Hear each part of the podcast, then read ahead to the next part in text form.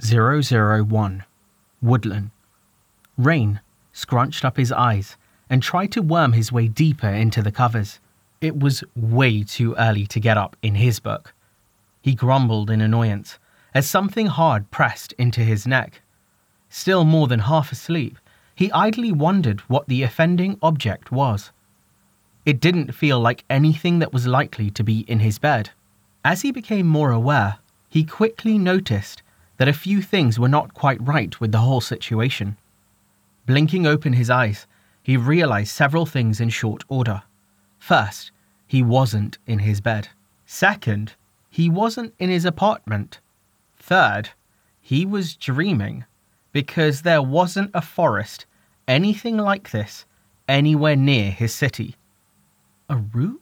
he thought, sitting up and looking at the rough knoll of wood that he had been using as a pillow. Can I dream up a better place to sleep? Also, why am I not awake now? Usually, once I realize it's a dream, I just wake up. Blearily, Rain examined his surroundings of anything of interest. The forest looked, well, it looked like a forest.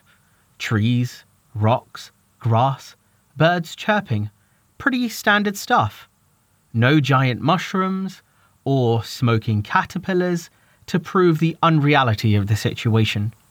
Yup, I'm in a forest. Just go with it, I guess. Hey, if I'm dreaming, does that mean I can control things? Climbing to his feet and wincing at the crick in his neck, Rain looked around, then up. Raising his hands, he tried as hard as he could to will himself into the air. Come on, fly. Up. Happy thoughts? Seeing that he was going nowhere, Rain closed his eyes and tried to believe, actually believe, that he could fly. He felt a soft breeze brush past his face and he excitedly opened his eyes. Damn it! He was still standing where he started, holding his hands up to the sky in a superhero pose, but looking more like an escapee from an asylum. His short brown hair was matted and sticking up in the back, where his head had been lying against his oaken pillow. It was also a bit dirty and dusty, but thankfully free from twigs and leaves. He shivered as the breeze, which had fooled him into thinking he had achieved takeoff, cut through his pajamas. Looking down and sighing, he noticed a squirrel watching him from a stump. It chittered at his sudden movement. Yeah, yeah, keep laughing, he said, glaring at the squirrel. The squirrel chittered again, then jumped across to a tree and climbed its way up and around the back of the trunk before re emerging on top of a branch. Rain idly watched the squirrel and rubbed his arms as he tried to come to grips with his situation. Okay, so, not a dream. I'm cold, my neck hurts, the squirrel is mocking me, and I can't fly. Yeah, not my idea of a fun lucid dream, so if I'm not dreaming, and I'm not in my house, then how the hell did I get here? I went to bed, fast asleep, and then someone broke into my apartment, drugged me, dragged me down three flights of stairs, shoved me into a car, drove hundreds of miles, dumped me in a forest, then peaced out? Yeah, I don't think so. Though, as pranks go, absolutely legendary. Hello? Obviously, the squirrel didn't answer. Rain shivered again. It wasn't that cold, but the air did have a definite chill. A white undershirt with a pair of plaid cotton pajama pants wasn't exactly the ideal outfit for traipsing around an old growth forest. Right, so not dreaming, not being punked. What does that leave? Insane? Abducted by aliens? Trapped in VR? Wait, no, VR sucks. We don't have tech like that. If we did, I wouldn't be working construction. We would probably have robots doing it or something. Summoned? To another world? Rain shouted. The squirrel gave him a contemptuous look, then jumped to another tree to get away from the crazy person. Yeah, right. Shit. If I'm being punked, I'll never live it down. Smile for the camera.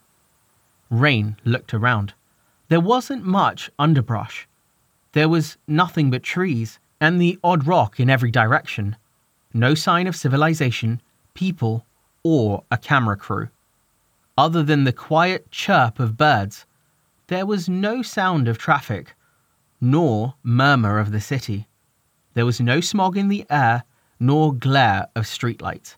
There was only wild, untamed nature lit by the rays of the early morning sun. Shit. Rain sat down hard, leaning against the tree, whose roots he had been using as a pillow. He sat there for several minutes, trying to work through the reality of his new situation. As his thoughts looped back on themselves, he started to get more and more concerned. This wasn't a dream. He wasn't going to wake up. Regardless of how he had gotten there, he was alone, in the middle of a forest, in his pajamas. He sat under the tree, rubbing his arms against the chill as the sounds of the forest washed over him. After what seemed like hours, but in reality was only 10 minutes, he climbed back to his feet. Okay, panic later, shelter, water, food, in that order. Having nothing to take with him, Rain looked around, picked a direction, and started walking. Looking at the sun, he decided on south and kept it to his left as he picked his way through the trees.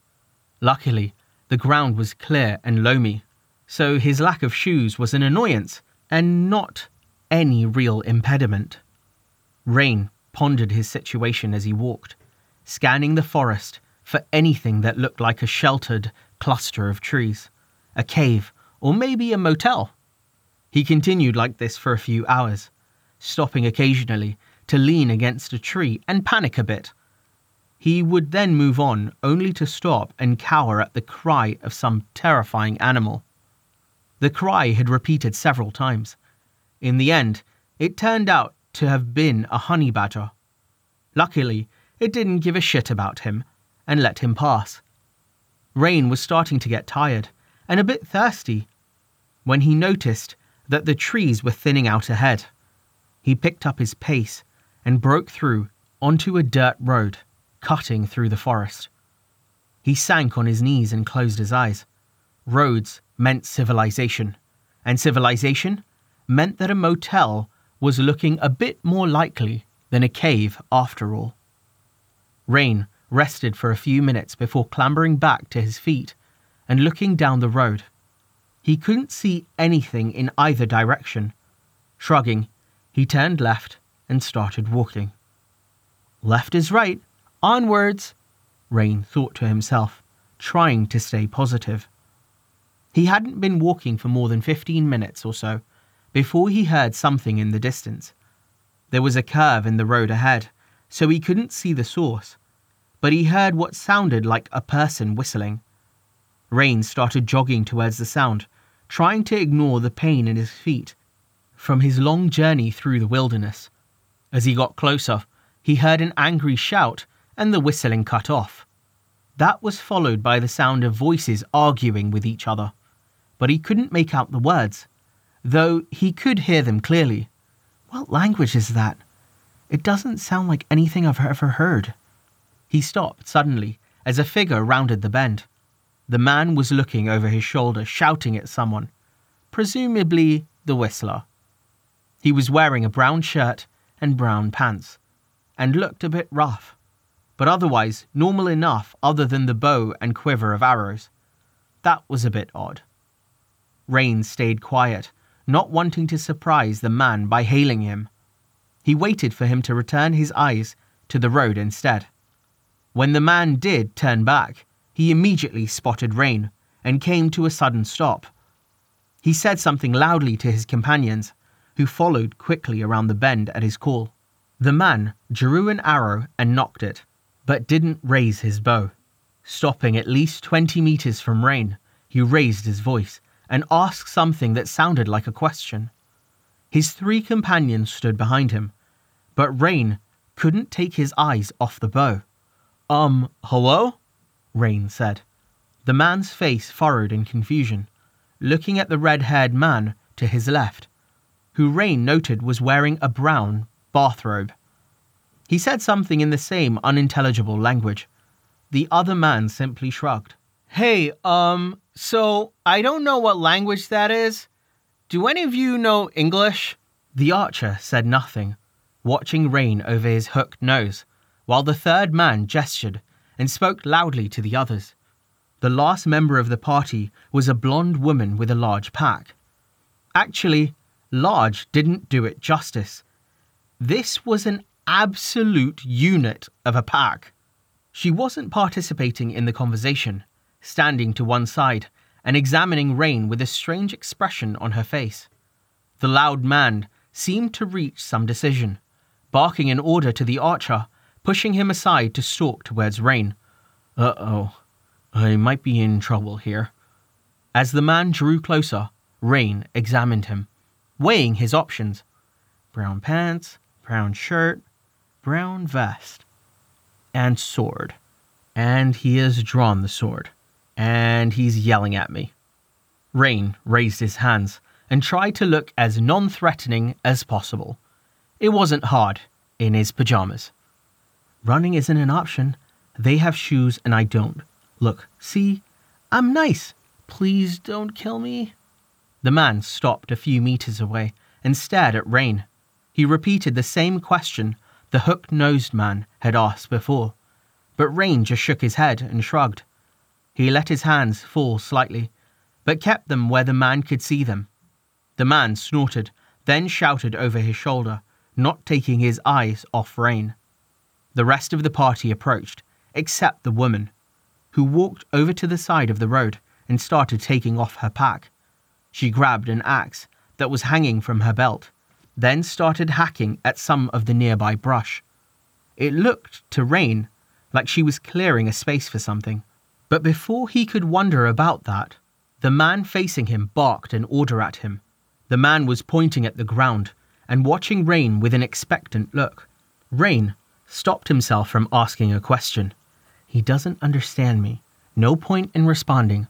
Let's see. That is probably either stay here or sit down. The fact that he's still staring at me means. Rain sat down. Nodding, the man walked back to his companions. It was clear now that the woman was setting up a campsite. She was piling bits of dead wood into what looked like the beginnings of a fire. The man with the bathrobe, well, probably just a robe. It doesn't seem like any of them had ever heard of a bath. Was gesturing at him and arguing with the man with the bow. The man with the sword ignored them both. He moved to the pack the woman had sat down and started digging around in it. How the hell is she carrying that huge thing? It must weigh a hundred kilos. She just looks like a regular person, not She Hulk. The man had apparently found what he was looking for as he was walking back towards Rain. He had a coil of rope in his hands. I was hoping for a canteen of water. Yep, I'm totally getting tied up by fantasy bandits in a forest. This is not how I saw my Tuesday going. Rain sat by the fire with his hands bound behind his back. Other than tying his hands, the bandits, if that is what they were, had ignored him for the most part. They were talking amongst themselves in their strange, staccato language. He wasn't able to understand what they were saying, but he thought that the wiry man with the sword and the dark hair was the leader. His name was Hagar, or something like that. Or at least, maybe that was his name. It could have been a title like boss or chief, for all Rain knew. He seemed to respond to it at any rate. The lanky man with the robe gave Rain quite a shock as soon as the woman finished setting up the kindling for the fire. He suddenly barked a word, made a series of gestures, then pointed at the pile of dry sticks. As prepared as he was by a diet of hundreds of fantasy novels, TV shows, and movies, Rain was still surprised when a bolt of fire shot from the man's hands towards the pile. it hit with a blast of heat, causing the wood to burst into flames. Luckily, Rain wasn't the only one to let out a manly exclamation of excitement. Hagar had been close to the fire at the time, and his deep bass bellow drowned out Rain's shriek as he battered at the hem of his pant leg. Surprisingly, other than a long string of what Rain assumed to be expletives, there was no repercussions for the robed man. Rain decided he was going to call the man a mage rather than a wizard. The robe was brown after all, not blue with yellow stars. After that brief excitement, the red haired mage was settling against a tree and promptly fell asleep. The man with the bow had disappeared down the road almost immediately, hunting apparently, as he came back with a pair of rabbits in short order. That was awfully fast to track and shoot the rabbits, so the man was either really good or really lucky. He had quickly cleaned them, then speared them on skewers over the fire. He had given the mage a kick as he returned to the camp, but the slumbering man just rolled over and ignored him. The woman moved efficiently around the campsite, collecting wood and clearing a space for everyone to sit without getting covered in brambles. She barely spoke, despite Hagar's constant nattering at her. Hagar kept pointing and gesturing, indicating where he wanted the fire, logs for sitting, the pack, and so forth. She was ignoring his requests, for the most part, though she did help him move a log when it looked like he was going to hurt himself. The ease with which she lifted the huge tree trunk shocked Rain even more than the mage's trick with the fire. Rain found himself admiring her stoic resistance to Hagar's antics quite a bit.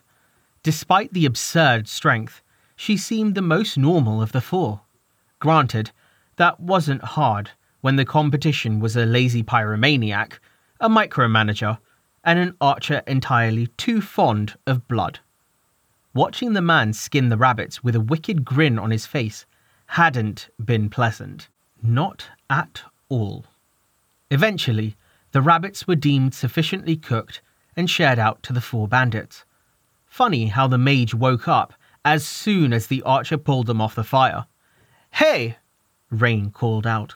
The three men ignored him, but the woman glanced in his direction, seeming to consider for a moment. She made to rip off another serving of meat, but Hagar stopped her with a shake of his head and a few words. The woman frowned but nodded. She set her rabbit aside, grabbed a tin cup from her bag, filled it with water from a skin, and walked over to him. Rain sighed with relief as she held the cup up to his lips for him to drink. Ah, thank you, he said, as she lowered the cup. She nodded, then brushed a strand of her blonde hair away from her face and walked back over to the fire to resume her meal. Hagar says no rabbit for the captive. Got it. He's a total ass. Not that I'm hungry after watching Bow Freak lick his knife like that. That isn't sanitary. Suddenly, all five of the people around the fire froze as a rustle came from the forest behind where Rain was sitting. Looking over his shoulder, Rain let out a yelp as he saw a pair of eyes staring at him. Scrambling away as best as he could with his hands bound, he watched in horror as a gigantic wolf prowled into the clearing. The thing was larger than any natural wolf had a right to be. It was grey, shaggy, and built like an angry refrigerator. Hagar shouted loudly and leapt over the fire, drew his sword, and placed himself in front of the monster. He sent several lightning fast jabs at its snout, but the wolf thing jumped back with supernatural speed. Hagar fell into a dueling stance, standing side on to the creature, his sword extended, with his offhand held above his head. The archer and mage scrambled to their feet to support their leader. The woman stood in the back, calmly, with no visible weapon, watching as the wolf growled and stalked back towards her companions. The mage made a gesture and shouted. It was the same one he had used before. A bolt of fire shot towards the wolf. The flaming missile struck the wolf in the eye. It roared and snapped in rage, ignoring Hagar's sword and rushing for the mage. The archer shot an arrow at its side, where it stuck, quivering, but it didn't seem to slow the wolf down at all. The mage shrieked and tripped, saved by chance, as the wolf's leaping lunge for his throat missed. The wolf landed next to the woman, who stepped back calmly. Rain was half expecting her to just suplex the damn thing, but it looked like she wasn't going to get involved in the fight. The wolf howled in rage, clawing at his burning face. Hagar took advantage of its pain, leaping to stab it in the back and simultaneously getting in the way of a shot from the archer, who cursed and jerked his bow to the side at the last moment. Hagar shouted something, and his blade blurred before sinking deep into the beast's back. What was that? That wasn't just a normal thrust. Rain's stumbling mind had locked onto the glow that had surrounded the man's blade, as it seemed to be drawn directly towards the beast's pelt. Rain laboriously pulled himself to his feet and stumbled away as the wolf howled in agony. An arrow took it in its unburnt eye as it whirled to face its attacker, and blinded, it opened its jaw to howl in rage. A second arrow followed the first, lodging itself in the back of its throat after passing through its wide open mouth. Like a puppet, with its strings cut, the wolf collapsed to the ground. Rain gasped, panting as the beast fell. He hadn't even had time to realize it was dead when, without warning, a brilliant blue box popped up in his vision. Your party is defeated. Musk Wolf, level 18. Your contribution, less than 1%. 103 experience earned. Level up. Ah, so that's how it is. Cool, Rain thought, then decided to have a nice lie down.